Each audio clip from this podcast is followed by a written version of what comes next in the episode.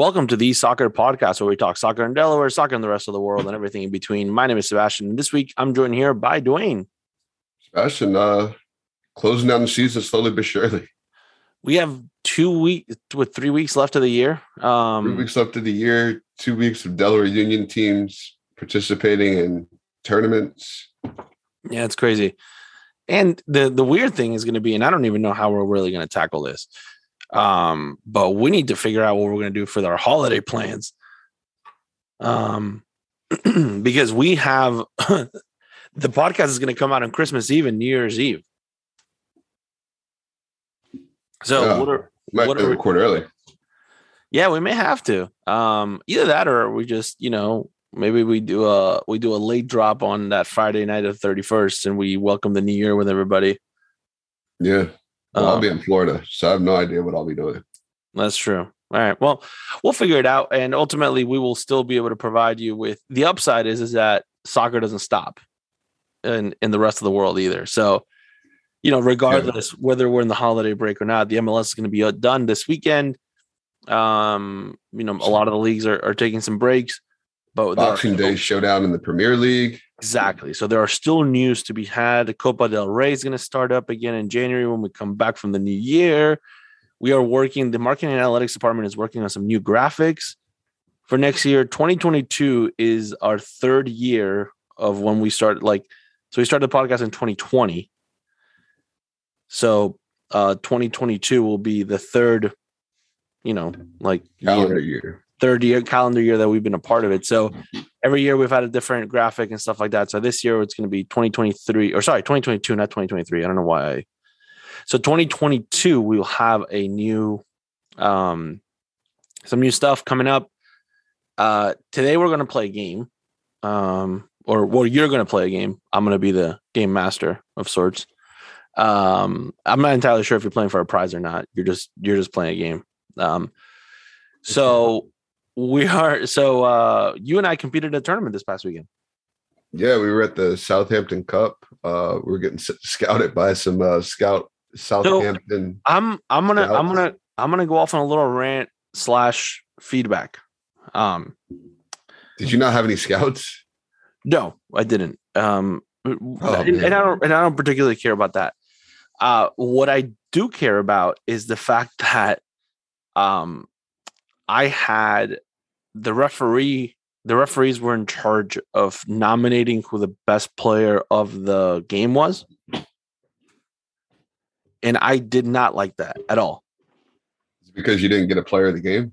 No, I I don't even know because they didn't ever told us. Um, I Or you're supposed know. to get a shirt. well, I don't think anybody got a shirt in my on our field. In our complex, nobody got shirts. Um, what I do know is that in one of my games, the referee stopped in the middle of the game with five minutes, not in the middle of the game, with five minutes left to go in the game, and asked me for one of my players' name and number, jersey number, because they may have been nominated for player of the game. And then, with like two minutes left to go, decided to do the same thing to the other team, but never stopped the game. So for like a minute or so, we played without a referee. So my mm-hmm. feedback to the tournament is to not, and I and I'm gonna I am going to send this in an email to them, is to not have the referees nominate. I don't think in a world where we already struggle to find referees with experience, I don't think it's fair to put them in an environment where they now have to go and watch something else on top of having to keep everybody safe and uploading the laws, upholding the laws of the game. I, I don't know where that fits in. It doesn't really seem like they're the people that should be the judge of who the best like you're focusing on the wrong thing. You should just be focusing on the game in general, not trying to figure out who the best player is. So who who picks? I I would say the coaches would. Uh, I wasn't focused on who the other team's best player was either. But but that's also because you weren't told that ahead of time, right? I mean, granted, when you don't get the results not going your way, you're trying to fix other problems. I don't care who the best player is. No, but that might be something that you could say. Let's hey, listen, you know, we're gonna, you know, can you nominate a player, right? And and that's fine if you tell me that ahead of time. I don't I don't think it's fair. If that's really the important like and I also don't really know why it's important that we have to nominate the best player of the game. Like I don't really know the point of that either. But anyway, so if we, if we really need to find out who the best player of the game is, let's not put on the referees. I think there are other ways we could figure this out. Um, maybe we do an applause meter thing at the end. Everybody lines up and the parents applaud who they want. No, that that that would be awful because you're gonna have that one section that shows out for one kid who's gonna get it every time. that would be pretty funny that all of a sudden breaks out into fights on the sideline with the parents. Well, then it's gonna be a competition of how- how many family members can you get to the game. But see, now all of a sudden we have more people at the games. Now we got crowds. Then they're gonna start charging for spectators. well, in Tennessee, they used to charge for parking everywhere you went. That's why no matter where I traveled, I used to have my coach's pass on there. So that way I would always say I'm a coach. Can't charge me for parking. Uh, that did, that didn't work out too well for me at one of the complexes around here. No, Nah, I'm on the boot list. you had the boot anyways. I'm on, the boot list. I gotta take someone else's car down there. That's funny. Um, so yeah, so we're you know the our girls team on oh big shout out to the 04 boys who competed really well at the PA Classics uh, boys showcase in the top bracket. They did really well this weekend. Um, and then the 03 girls, our high school girls team is going to the girls showcase at PA Classics this weekend. And then uh, our 06 boys will go next week to the EDP Maryland showcase. EDP South Atlantic Showcase. South Atlantic Showcase. There you go. Thank you for giving me that. Who's gonna be there? Who's going to be there? Duke University. Duke University is going to be there. Look at that. Division One Duke University. So you go. it's time to put a good session together, Dan Simmons. Right. Let's go. Let's go soccer. Together. Well, it wouldn't be Coach Nick. Dan was the, I think Dan's the trainer. I think Nick's the coach and Dan's the trainer. He got Fancy trainer. he got relegated. He just runs the training sessions. he got some new he got some new gear though. no, so he's happy.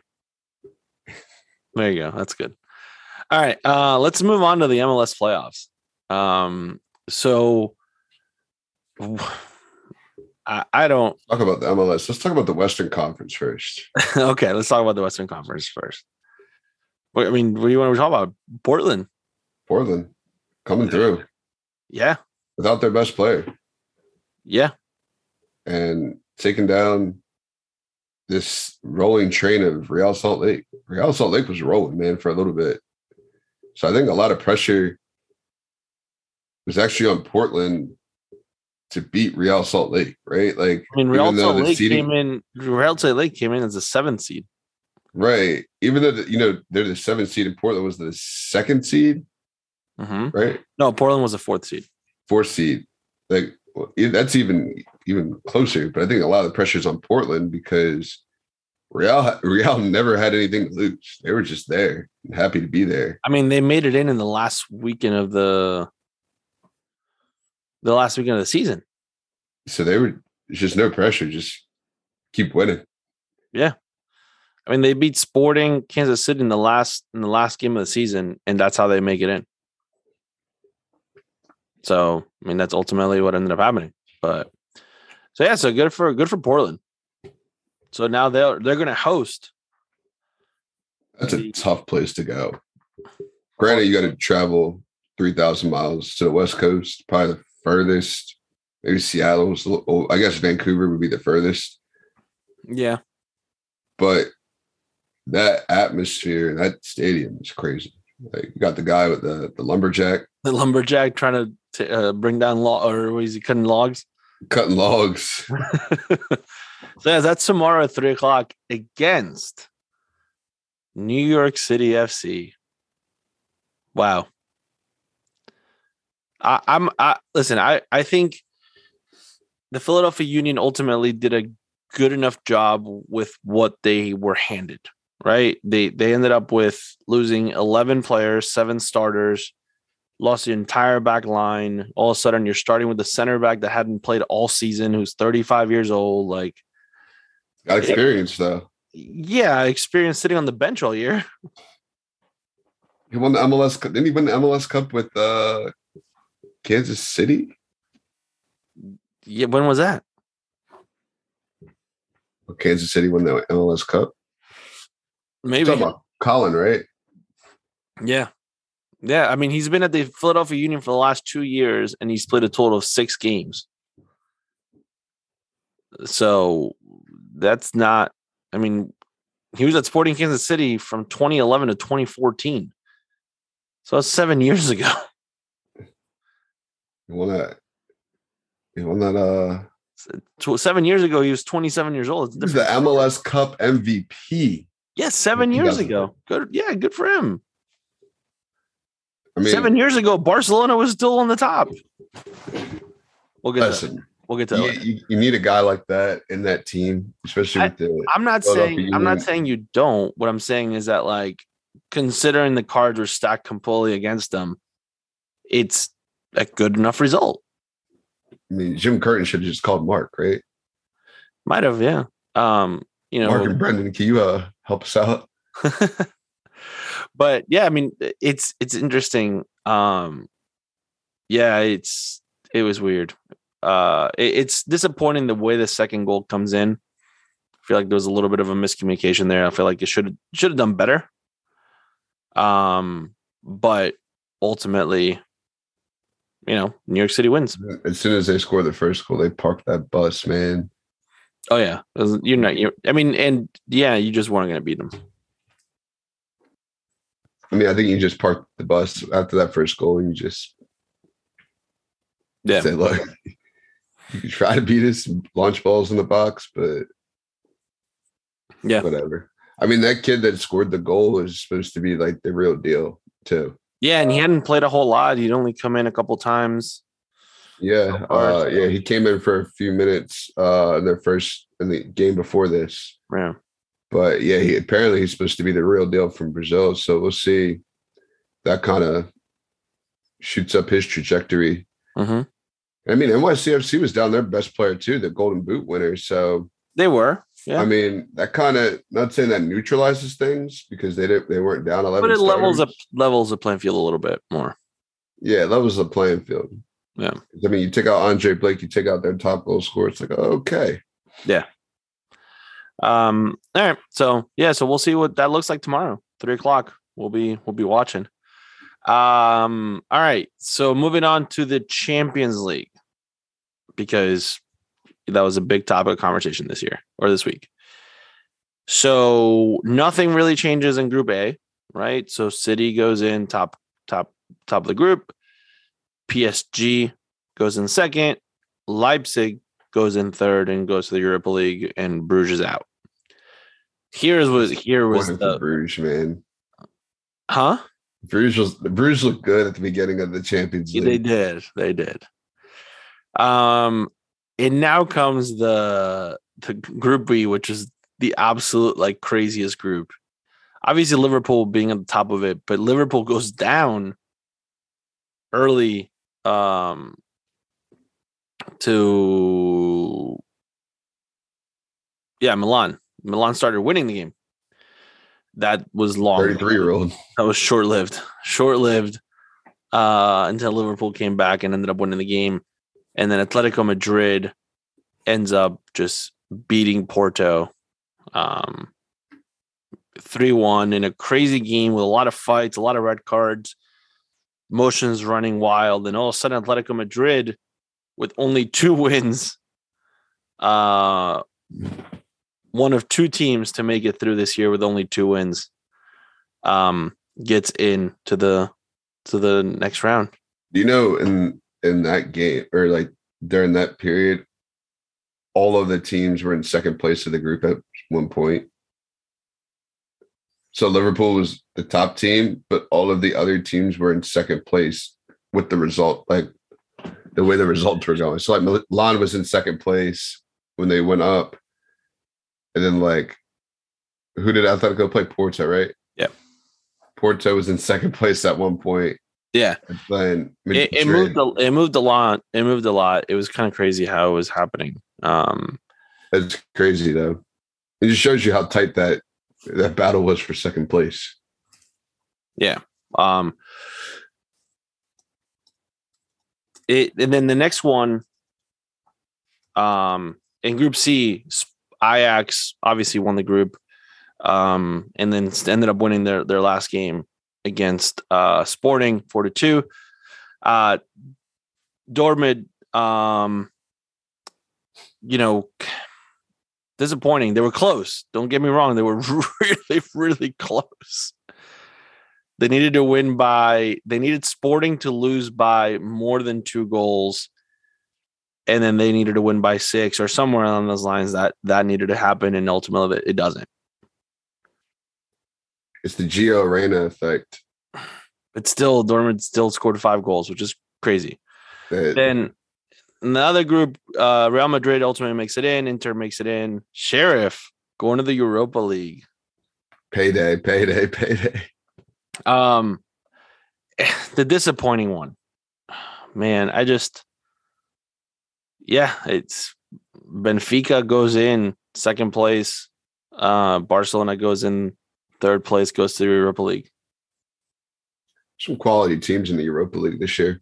There are a lot of, yeah, yeah, Uh, The Europa League's actually not saying that the quality is always bad, but there's some, I guess, some top tier teams playing in the Europa League this year. Yeah. But like you think about West Ham, what they're doing this year, they're in the Europa League. Um, Dortmund, I think Sevilla dropped down to the Europa League again, right? yep. Atalanta's I'm going, to for the. Atalanta's going to the Europa League. Sevilla's going back for that dynasty. Got to open up as the early favorite. I mean, right now the early favorites in the Champions League are Bayern and Liverpool. I'm not entirely sure who else is taking them out. They're just, but, um, well, I get. I think it's time to welcome our guest. Uh, Mike Barroquero is in the podcast, coming in right now. What's up, Mike? Hey, sorry. You're, you're good. No worries. It's all good. Get those last minute phone calls. You get stuck on the phone. Hey, hey, you you are an important person, so No. your No, phone no. calls take priority. He was making snowflakes, as you can see in this background. You like He's working smart. You like my holiday decorations? Working on some art.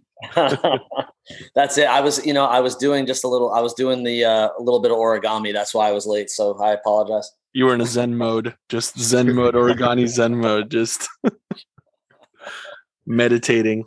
Yeah. Um, so uh Group G, uh Salzburg makes it through. I'm so happy that Salzburg makes it through. And I'm happy that Lille makes it through. So there's Americans going into the There's next round Americans Champions going through. We're we're I mean, we were counting on Sergiño Dest playing in the next round of the your the Champions League. That's not gonna happen. So He's now the low man on the totem pole. yeah, yeah, yeah, yeah. Uh and then um Juve Chelsea making it through with Zenit and Malmo. Well, Zenit going into the More Americans. yeah, yeah. Uh so so it's I mean, so far so good. I'm excited for it. Um I'm excited for the I mean the Europa League obviously it, it's it's gonna be good. The crazy thing I think is the fact that like the the so I didn't realize this ahead of time, but the third place teams from the Europa League go down to the conference league. So we just keep spiraling down. But you have to play the so the second top- place. yeah, because the top teams in the conference league have a bye into the round of 16 already. So the third place teams in the Europa League have to play the second place teams in the Conference League to go to Ul- this round So 16. ultimately, reality is we don't really know anything until Monday. February. Well, no, Monday. Monday the draw comes out on Monday because then we have to figure out what happened with the Tottenham Rennes game because that game never got played, and now Vitesse is mad because they feel like they should get the points or that Tottenham should be forced to play with however many. It's just it's crazy. It's crazy. It's absolutely insane. All I'm going Uh, to say is Brendan Rodgers came out and said, "I have no idea what the Europa Conference League is. I'm just going to show up and play." Oh my! I heard that, and that was hilarious. That was that was hilarious. I was like, I was like, it's a great point. That's a really good point. Jamie Vardy just keeps keeps getting he's he's on his world tour. Amazing. He's about to travel to some different places that he's never been to before. I mean, at some point, fly- where are we going? Like as a as a as a team at some point, don't you just like when you fall out of a competition, just want to be out? Like, yeah. Why am I still in? I thought I lost. It's like nope. it's like it's like Groundhog's Day of mediocrity. so you're saying there's a chance I can still play? It's like in tennis, right? That you go to the losers, like the losers round. If you, you lose, you just keep going down the spiral. Um, but hey, if everybody's guaranteed three games, right? It's just like a tournament. it's like a tournament.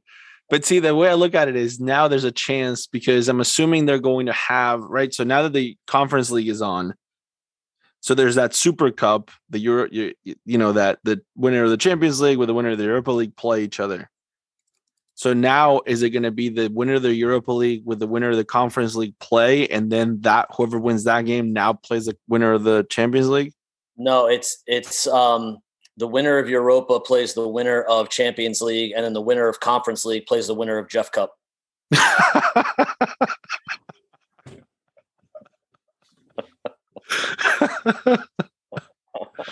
That's why we went to the Southampton Cup this weekend. That's what it was for.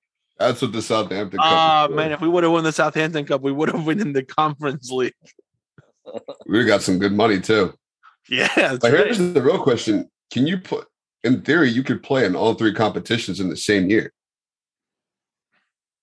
Mm. If you don't, if you don't make it to the Champions League group stage, right? Yeah, you yeah, you can start. You can start in the qual in the qualification for the Champions League, then go from there to the Europa League, Europa League, then losing the Europa League. I mean, to be honest with you, I'm sure there's a team that's done, that's done that. You know, let's see where you know where did Rain- when you say there's a chance you could play in all three. Hey, we played in all three competitions in the same year. Where did Sparta Prague, Prague start? Where did PSV start? Um, Fenerbahce might have started in that.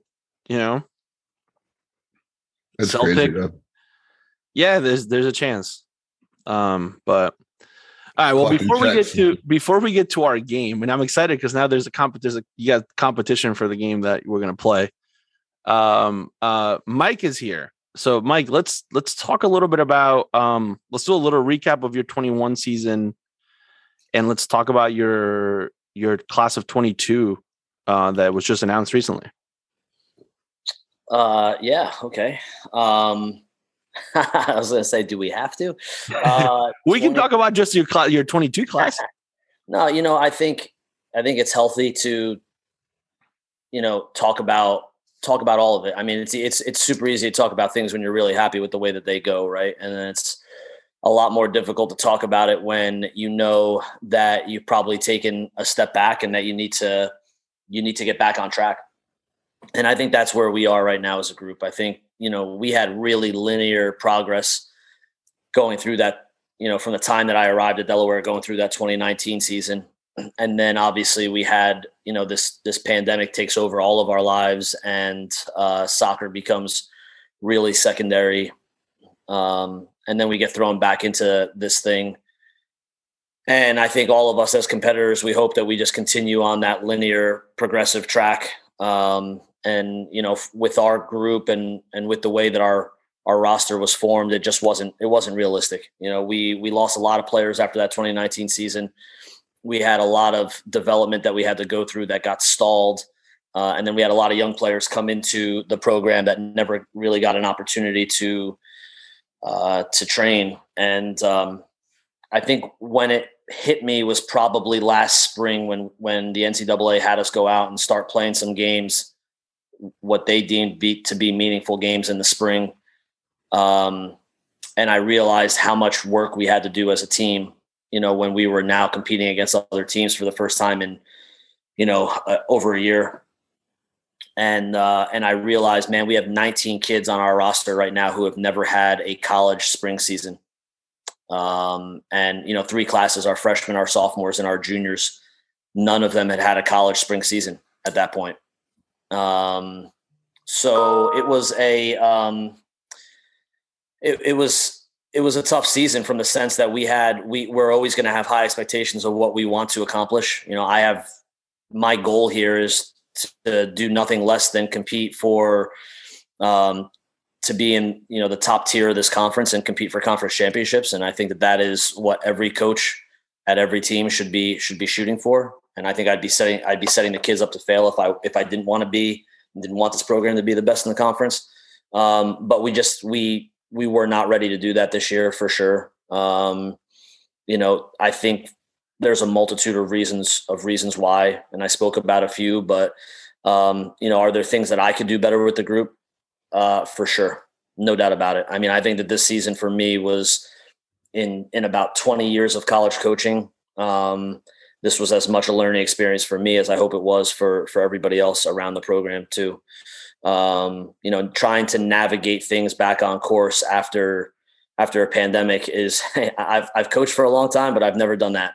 So um, so it was yeah, it was difficult. It was challenging. It was it was uh, by far the most mentally and, and emotionally draining season that I've had in my career. Um, and uh, but what I will say is, I think the things that we need to accomplish, we they're all they're all it's all in front of us right now. You know, this spring season is going to be such a critical piece to our team's development um, because we just haven't had one in forever. Um, so I'm really looking forward to having an opportunity to get out onto the field and train and train the team and develop our group um, prior to fall of 2022. You know, it's it's a funny thing, man. You know, when you look at the actual amount of like real training sessions that we have in a championship season in a fall segment, you know, realistically, you're training on like Tuesday, and that's pretty much it.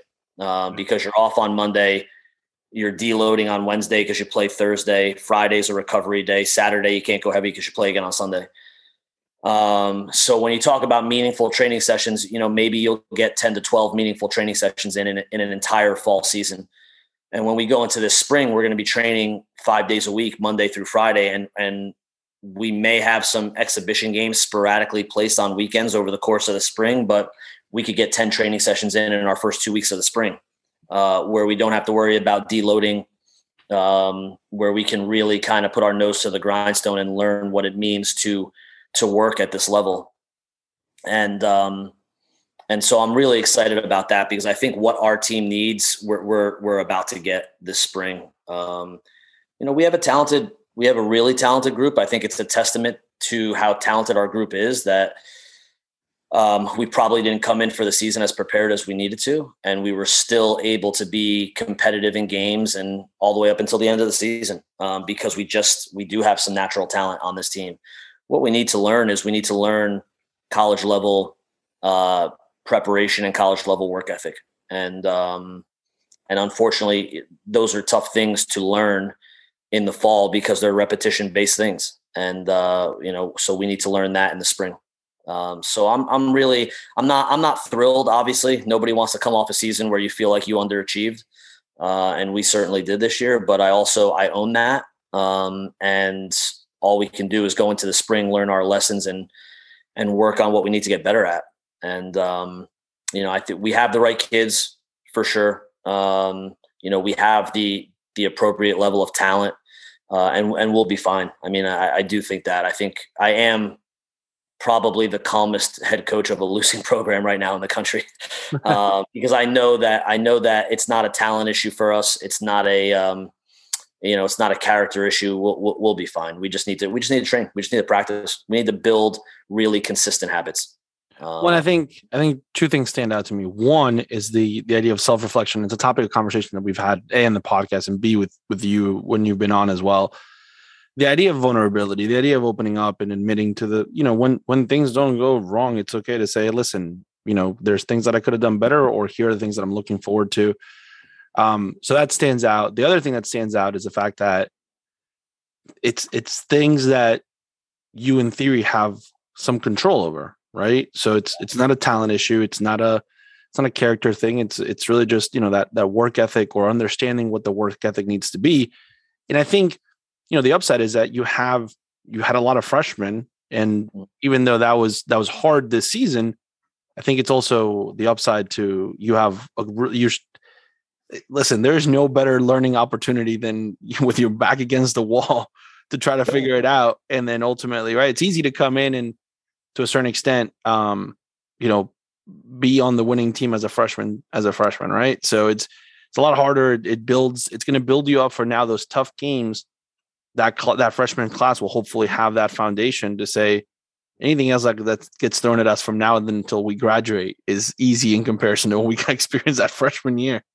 Yeah, yeah, for sure. I mean, I think the hardest part with trying to build and you know myself, my staff, we've been through this once. Like when we first got to Delaware, right? We we we built uh, up to a, a, pinnacle in 2019. That was a, a great year for the program. Um, and and now we're in a position where we have to do it again um, and that's and that's fine you know everybody everybody across the country is coming out of covid in different ways i mean going into this season would you would anybody have imagined that you would see an ncaa tournament without texas a&m or that ucla and unc would get knocked out in the in the first couple rounds of the tournament i mean everybody has adjusted to this thing in in, in different ways um, and we are certainly coming out of it in in the situation that we're in and we need to uh, and we need to grow and learn from this. I think the the hard part and the tricky part for our young kids is going to be um, when when you have success.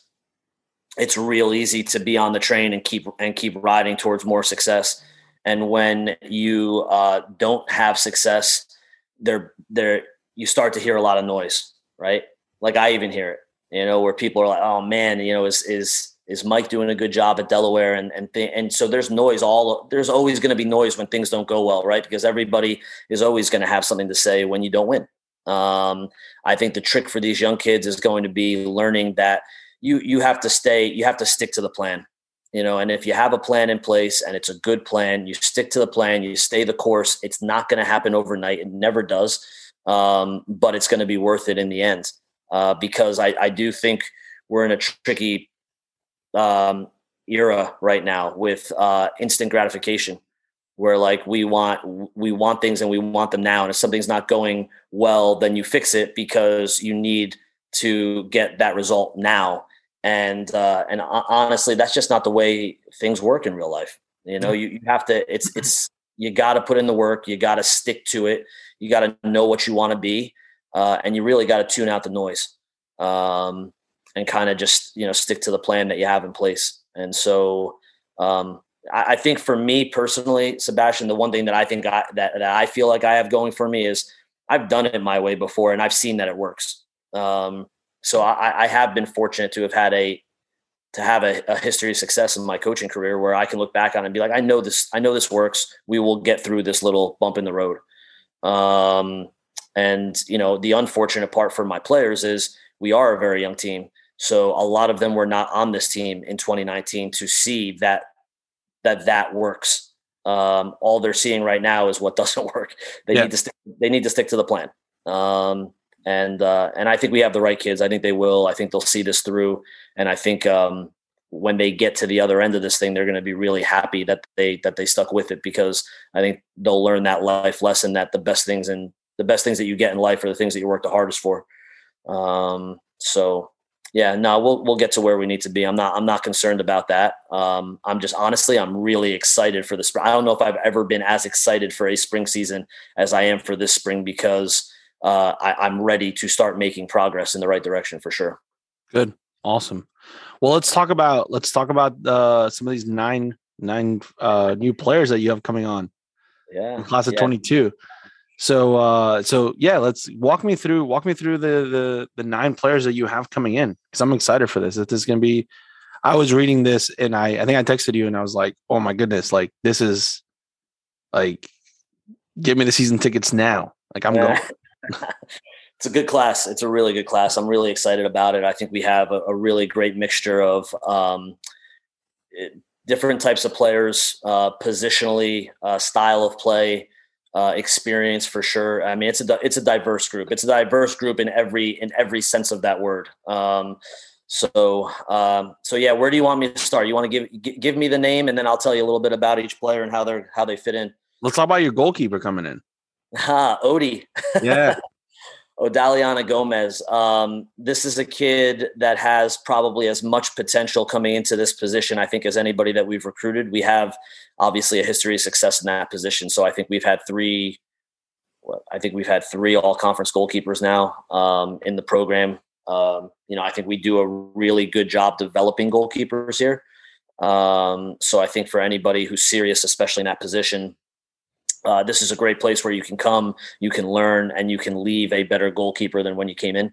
Um, I think Odie is going to be, uh, you know, another in a long line of great goalkeeping. Um, she is super energetic. She's a kid who's really good with her feet. She's very much, I would say, a modern goalkeeper in that sense, where you can use, you can play back to her and know that you can maintain possession uh, of the ball. So I think she's going to be equally as useful on both sides of the ball.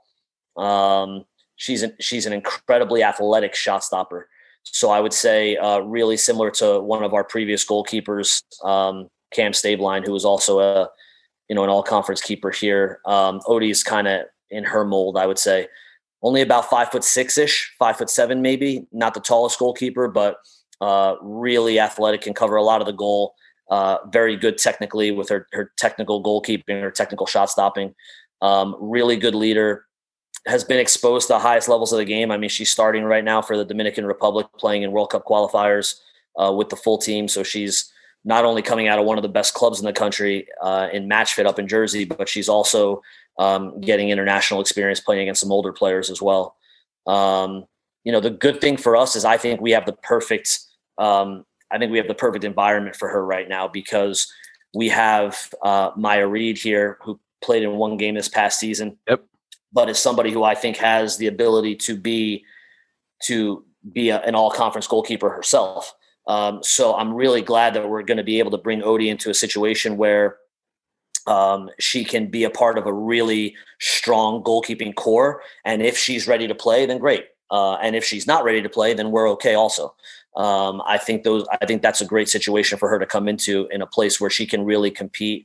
You know, I can tell you our goalkeepers right now, Maya Reed and and Kelly Chittenden, have both had really good falls, um, and uh, and I think are both, you know, very capable themselves. So I'm really, really excited for what those three, that core of goalkeepers, is going to look like because I do think it could be uh, this past season, I thought we had two of the best goalkeepers in the conference, and only one could play right. And right. I think, uh, and again, I think we might be in a situation where we may have two of the best goalkeepers in the conference, and you know, unfortunately, only one can play. But um, it's a really good place to be for sure.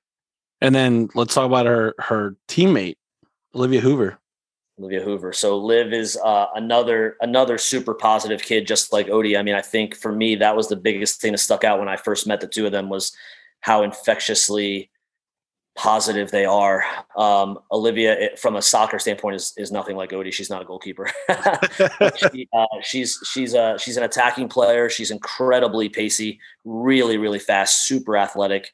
Um, you know, I would say direct in the way she plays, which I like about her. You know, she gets the ball, she's going to push it past you, she's going to outrun you to the end line. She's going to be really dangerous with her ability to get you faced up to your own goal and whip balls across the top of the six. Um, she is a good old fashioned, dynamic, direct attacking player, uh, which I think you need. You know, when you get into the final third of the field, I, I think you need some kids that are a bit more direct in the way they play, uh, and maybe you know one track mind mentality of I want to go to goal. Uh, and Liv definitely brings that. The other thing I like about Olivia is um, I think she's more versatile than what her history probably dictates. She is such a good 1v1 breakdown player that she's always played as a winger in her club career. And I think, um, but I do think that she could probably play in other parts of the field too. I think she could be a killer outside back. I think Dwayne. I told you. I told That's you. Dwayne's Dwayne's big thing is turning wingers or forwards from the club level into college outside backs. I mean, listen, what I will tell you is Maria Gentili was an all conference outside back for us, and she was a wide forward for Maryland United before she came here. And then Arna Arthur's daughter was uh, one of the best outside backs in the conference as well back in 2019. And uh, when she played with her pro team in Iceland, she was playing as a winger. So uh, she played a little bit of outside back, uh, more than Maria did coming in, but she she definitely was a you know she played both positions. So there there are uh, Dwayne, I agree with you. There's a lot of similarities. You know, there are kids that can definitely make the transition from playing a little bit higher up the field to playing a little bit deeper. It's an easier transition to make, to be honest, because um, you know I think being good around the goal is as much instinct as it is skill. Um, but I do think you know when if you can move deeper on the field and have the entire game in front of you, that's an easier transition to make for sure. So yeah, Livia's great kid. We're really excited about her. Um, I think the trick with her is going to be figuring out how we want to best utilize her when she gets here, but she's got all the all the upside in the world. So, um, let's talk about uh Layla. Layla Sally is she's a she's a great kid, man. Um, she's coming from FC Revolution in in uh, you know out of Eastern Pennsylvania, smaller club. Um, you know, not an ECNL club, maybe not not a, a, a DA club, but um, but a really well coached club. Every time I go watch them play, I'm really impressed with the way that their coaches have them playing. So I know that she's getting a really good foundation where she's at right now. Uh, and again, another versatile kid. She's she's really athletic. She has the unique quality of, you know, I think she might actually move quicker with the ball at her feet than she is without the ball. Uh, she's super explosive. Uh, she's very technical. She's a clean, smooth dribbler of the soccer ball. I love the way that she can progress the ball up the field by dribbling. Uh, I think it's an undervalued quality. I think a lot of the times when we talk about possession and and moving the ball, we always revert back to passing. Uh, she's one of those kids that can move the ball by dribbling, and um, and that's a quality I really like about her. Again, I think she's probably more versatile than than how she's been utilized in in the past. Um, and that's not a knock on on you know coaches or anything like that. I just she she is a very good attacking player right now. Um, could she play in more positions probably at the next level? Yeah, sure. So again, another kid who I think has a ton of upside, really blue collar, hardworking kid. Um, and and we got to figure out the best way to utilize her as well. So all right, we're getting closer to home now. Uh, Maddie Shepers, who who we know, we, she worked, watched a couple of our camps. Uh, goes to St. Mark's High School with one of our coaches as well. Yeah, so Maddie, um, you know, is another kid who I'm hoping will, I think this year, hopefully be the, the Gatorade State Player of the Year for Delaware, which would be great because we brought one of those in last year, and I think we have a good chance to bring another one in this year. Um, she is more local, which I'm really excited about. Um, obviously, we had great success with with uh, Caitlin St. Ledger and and Sydney Wright this season, and I'm hoping that Maddie will be another and, hopefully a long line of that. Um, she's a smooth uh, possession center midfielder. Uh, really good soccer IQ, can keep the ball. Um, very good at finding the right parts of the field to be in to help your team facilitate possession. She can play probably any of the three center midfield spots. I think there's more versatility to her as well. Uh, and we'll figure out where she's most comfortable when she gets here. Um, but just really high soccer IQ, really good speed of play for a kid uh, coming out of club soccer, which I think is is a unique quality that she brings. Um, you know, she she uh, another kid that has a ton of upside, really ton of upside, and I think quietly competitive. Um, you know, not going to be the loudest kid on the field, but really, really wants to win. Uh, and I love that about her. So yeah, another another really good addition for us. We've had some some really good center midfielders in the program before. I think she's going to be able to step in and, and help us immediately, hopefully. Well, and then for her, you know, she's she's coming off her sister being a pretty good college player herself as well with Hannah. Uh, yeah. Yep. yeah. So down at McDaniel. Yeah. so she's uh all right. Um one Delaware player this year, uh Ryan Mundy. Ryan Mundy, um, awesome kid. Uh, we went through the process actually fairly recently with her, uh, adding her to the roster, and um, I'm excited for her. You know, left-footed kid, mm-hmm. uh, really hard-nosed. Um, you know, simple in the way that she plays, which I really appreciate about her. So for me, the biggest thing with with Ryan is going to be growth over her time here. I think she's got a lot of tools, and I'm really excited to see her um, put them to good use while she's here and adapt to the level. Um, and I think, you know, if she can be successful adapting to the level, I think she's going to have a great career. But she's uh she's an incredibly hardworking kid, another real blue collar kid. As we went through the process with her, we recognized really quickly that we could be the right place for her uh, because this is where she wants to be, and and and we are the team that she wants to play for. And for me, that's such an important important piece of this. You know, she didn't just want to play college soccer. She wanted to play at the University of Delaware. And so I think we're going to get her very best. And I'm excited to see how she develops over her time here. It's exciting. Yeah. Uh, you're getting a transfer this year. Let's talk about Emily. So Emily's going to be joining us in a couple weeks. She's going to be here for the spring right. season, which I'm really excited about. Um, you know, she was a kid that we were very high on initially in the process, and then she went to University of Maryland did her undergrad there. Uh, she played a huge role for Maryland. She was playing a lot of minutes every year that she was there. Um, and she played all over the field. I think her versatility was really uh, challenged at Maryland. Um, she was primarily an attacking player going into college. She played quite a bit outside back for Maryland as well. Um, for us, I do think she'll be more on the attacking side of the ball. Um, she's a super high IQ soccer player. Um, she is really good in possession in the middle third of the field, but very good in her movement off the ball in the final third of the field. So I think when we talk about trying to be more dangerous around the goal, I think she's a kid that's going to, with, with her movement, with her IQ, with her vision, she's going to make us more dangerous around the goal. She can play any of the attacking three spots in a 4 3 3. She could play as the attacking midfielder as well. Um, She's not the biggest kid as far as size goes, but she's incredibly fit, incredibly athletic, um, and very, very good on the ball. Uh, so um, she has a knack for scoring big goals at big in big moments. Um, and she's incredibly uh, competitive. She's got she's got one last season in her career, so we're only going to have her for one season, but she'll be here this spring and then into the fall with us and um, and I couldn't be more excited for her because I've always wanted to coach her. I've always wanted her in my program, and now we finally have her, and uh, and I think she's going to be a really big part of what we do on the attacking side of the ball. That's awesome. It's exciting. Yeah. All right, let's. uh We're gonna go. We're gonna go cross to the other to the to the other side. I'm excited for for a couple of these players here. Uh, let's talk about Sophie coming from Norway. So Sophie is uh, she's really unique. I'm, I'm not certain we've had a player like her in the program because uh, of some of the things that she can do uh, within the game. So she has played uh, primarily as a left winger in Norway. She's playing in, in, the in the top division in Norway. Um, you know, she's she's had experience playing against some of the best teams you know in the world. She she one of the first times I saw her play actually was against Manchester United's first team. Um, She's a really good left footed, left sided player. Um, she's great dribbling at you and going at you 1v1. She loves to get to the end line. She's pretty athletic. She's very good in the box. Um, she's also a set piece specialist. So I think that's something that I'm really excited about because um, I don't know if we we've had really good free kick takers. I don't know if we've had a true specialist and the fact that she's also left footed on top of it is is really exciting because now I think we're going to have an opportunity when we get into the final third of the field and we get fouled, we'll have an opportunity to put kids that can that are going to be able to score off of free kicks with both feet.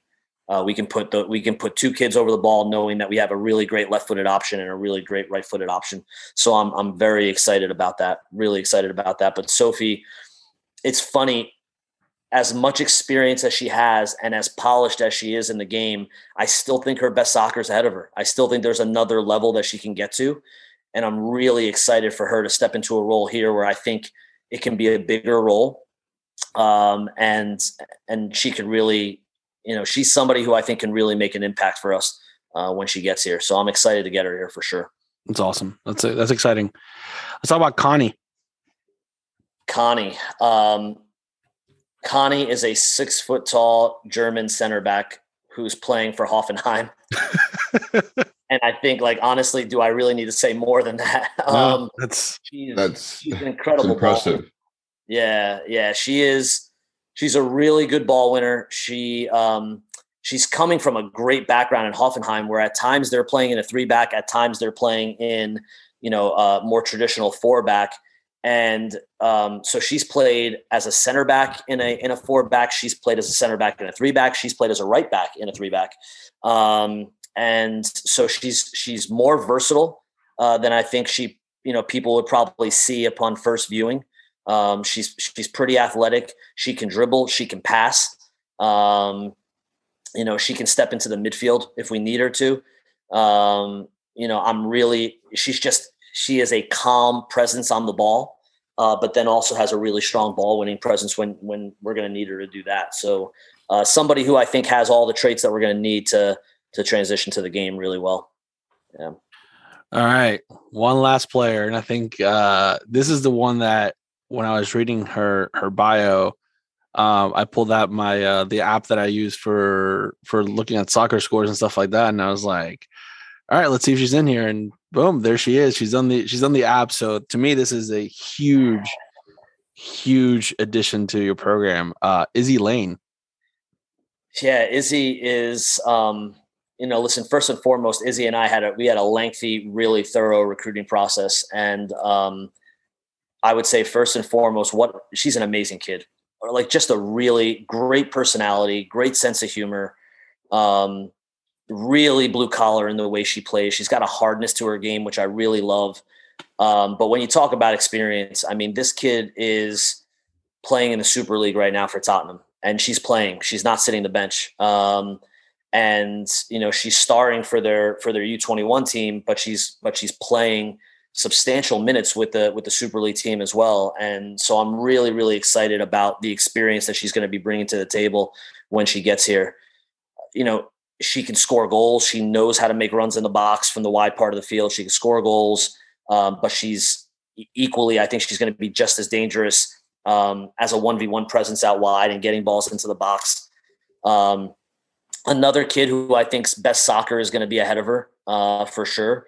But um, but for a kid to be you know 17 years old playing at the level that she's playing at right now, I think it speaks volumes to um, how committed she is to this game and how committed she is to being one of the best. You know, she's got she's got dreams and um, and I think potentially more than any kid I've ever I've ever worked with. I think at, at, such a young age, I don't know if I've ever seen a kid as committed and determined to see out those dreams to a reality as as she is. I'm, I'm there's already been times just through a recruiting process where I've been so proud of her and um, and I'm excited for what she's going to bring to us. You know, she's she's a she's a great player. She is. She's a great person. She's definitely going to make us better. Uh, I'm stoked about that.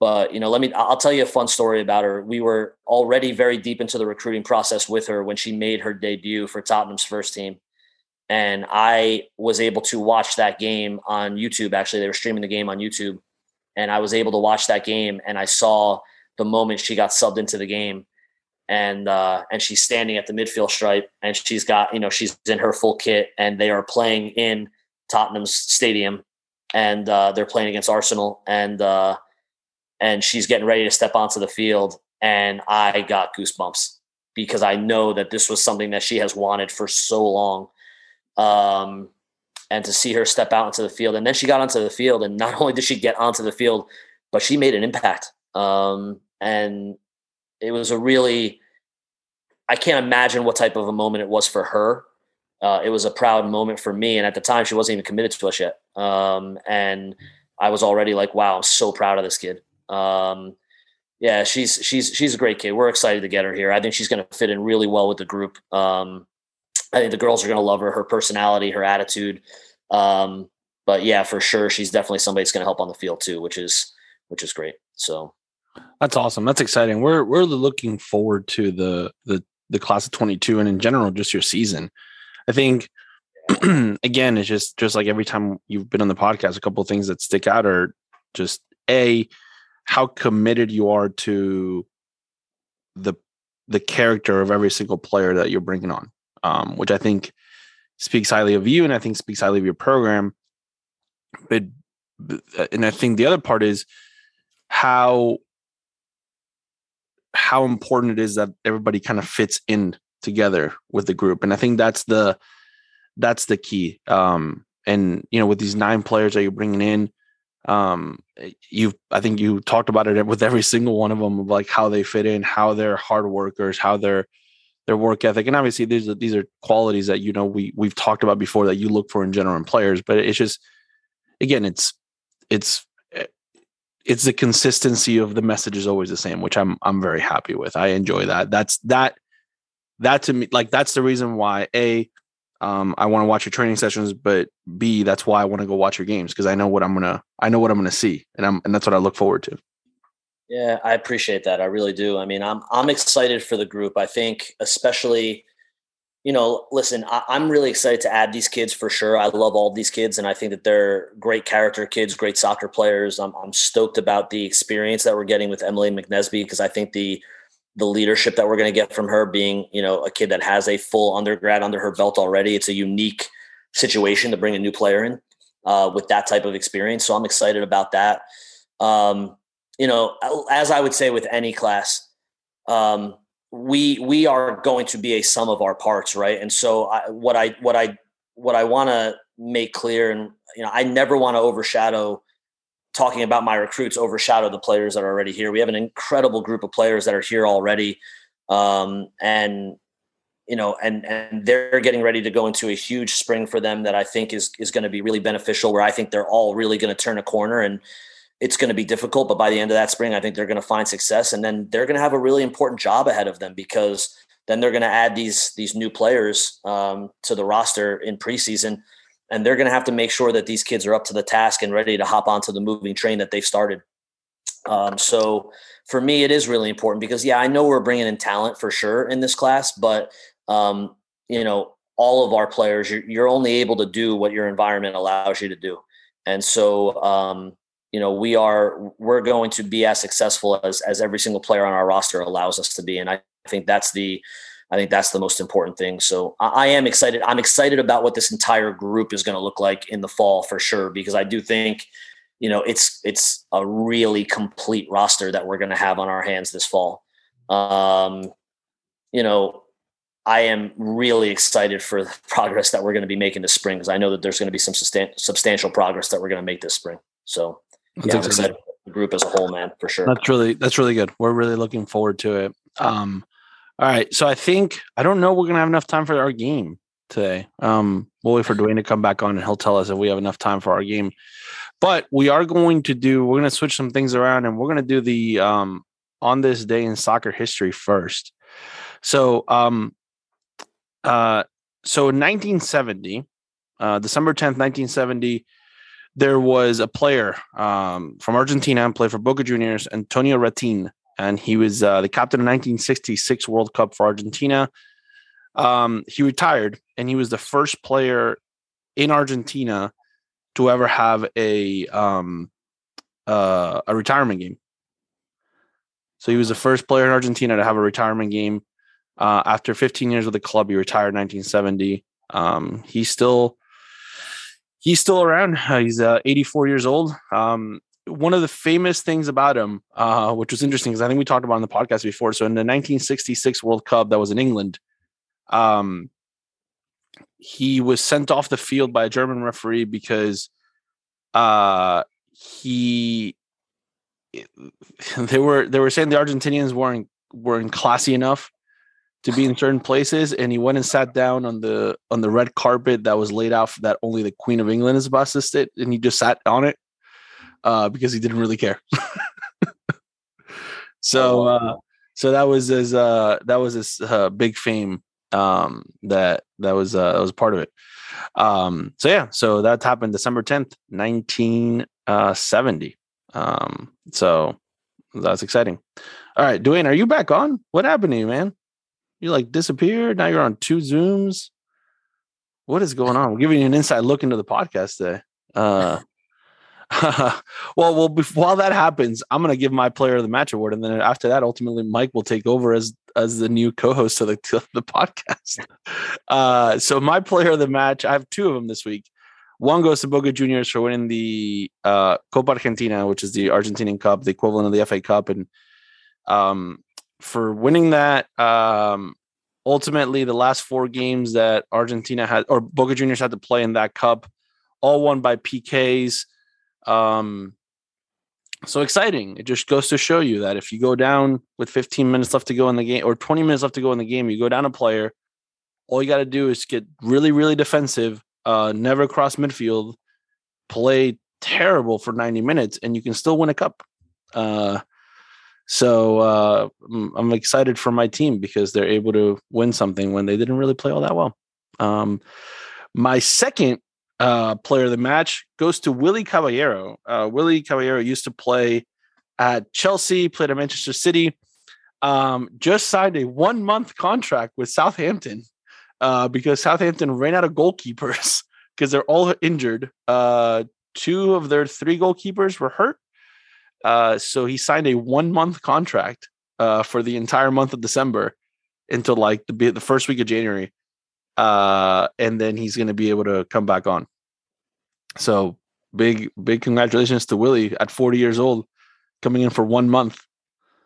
Um, uh, Dwayne's back. Uh, no, no. You talking about Willy Caballero? Yeah, the one month contract. Yeah, man. Journeyman. talk about talk about Collin from Philadelphia Union. That's a journeyman right there. There you go. Uh, Dwayne, you got a player of the match? Uh, my player of the match is definitely Jim Curtin uh, for taking, you know, all the cards were stacked against them and taking that group and still grinding out a 2 1 result. I know when everybody probably was out, everybody was like, oh, yeah, NY, NYCFC by four, maybe five goals, but taking those young guys and inexperienced guys and getting the one result. Not, one not young guy. And one not young guy, yeah. The MLS Cup MVP from 2013. Uh, all right. Uh, Mike, we're gonna put you in the spot. You got a player of the match you wanna you wanna hand out an award to? I don't have a player of the match, but I I would say that I am so excited about the new appointment at Manchester United. There's probably nobody. I'm like totally fanboying about Ralf Rangnick, so can't wait to see long term what he does, or longer term as you can do as an interim manager. Uh, looking for those big goals. You're looking for that bigger goal. Oh my! I, I can't. I can't wait to see the way that they play, and then like opening up, you know, the news today and seeing that he, you know, he is targeting um, Jude Bellingham and and Kalvin Phillips, and I'm just looking at it. I'm like, oh my god, they're going to be so much fun to watch. Um, no, I was yeah, talking about the fact that he wants to make the goal bigger. Listen, I'm all for it. Why not? Let's do it. Score more goals. Did you hear that? Here, so I'll take that. I did not. I did not hear that, but so, I would take that in a heartbeat. So he says that um, since soccer was created or football was created, um, the average person is 10 centimeters taller now. So the goal should be bigger because now the average person is taller, which makes it the goals are harder to score because goalkeepers are taller than they ever were before. Okay. All right. I mean, I don't have that problem. So I, am actually shorter than I've ever been before. So, um, but listen, I'm all for it. If it's going to make the game more fun to watch, why not? Definitely more goals to more more goals. Um, so, all right. So, fair play of the week. Uh, my fair play of the week, and this is going to be a little bit sad, but um, my fair play of the week goes out to Alfredo Moreno. Um, so Alfredo Moreno is a player uh, who passed away two days ago. Uh, 41 years old, uh, played at Boca Juniors, uh, had a long career in Mexico after that. He was famous in, in, in Argentina or famous in Boca Juniors for um, coming into a game in his one of his first starts um, that he had for Boca Juniors and scoring five goals in a couple of Libertadores game. Um, so a couple weeks ago, he goes in for a an emergency procedure, um, and they found a, a cancerous tumor in his intestines or in his organs. Uh, and unfortunately, he he passed away very quickly uh, after that.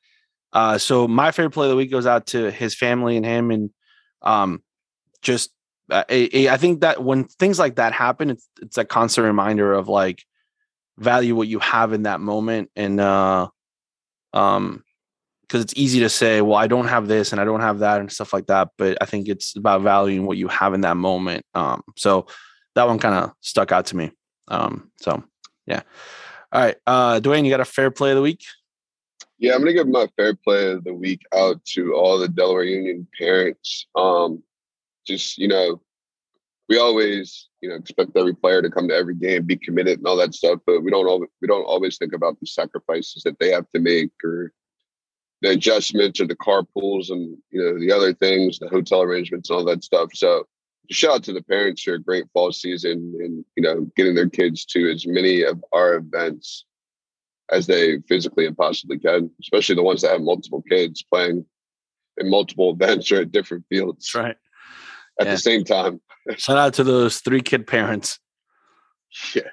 Yeah. Um, no, absolutely. Shout out to those three kid parents because those are the tough ones. There's only yeah. you only get two parents, right? So it's true.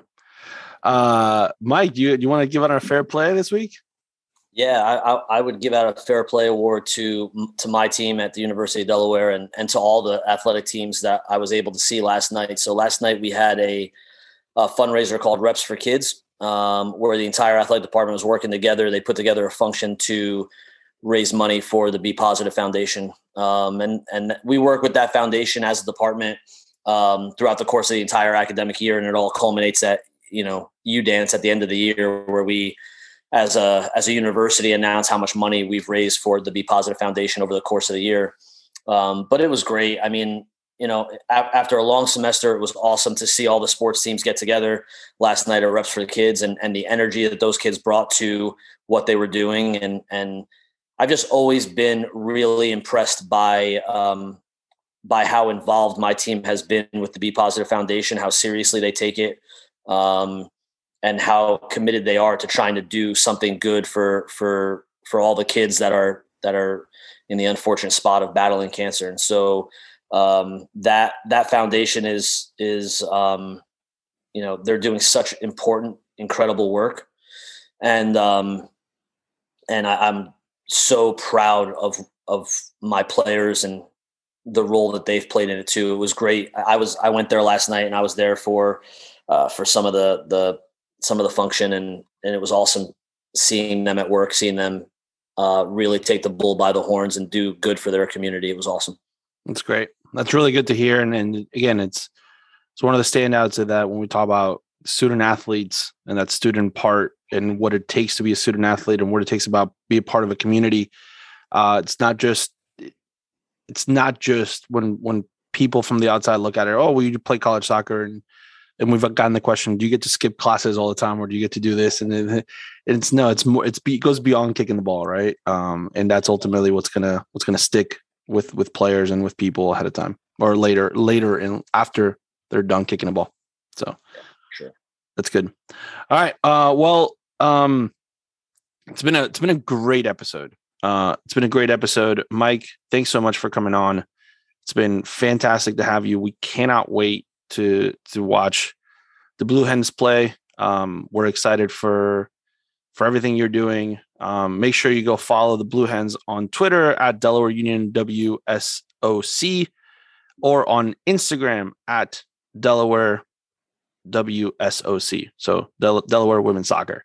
Uh, make sure you follow them on social media. Make sure you follow us on social media, facebook.com slash Delaware Union, on Instagram at Delaware Union Soccer, and on Twitter at D Union Soccer. Diamonds tryouts are on December 20th. So make sure you follow us on that Instagram and Facebook at DE Union Diamonds. Uh, thanks for joining us this week. And remember, always receive the ball on your front foot.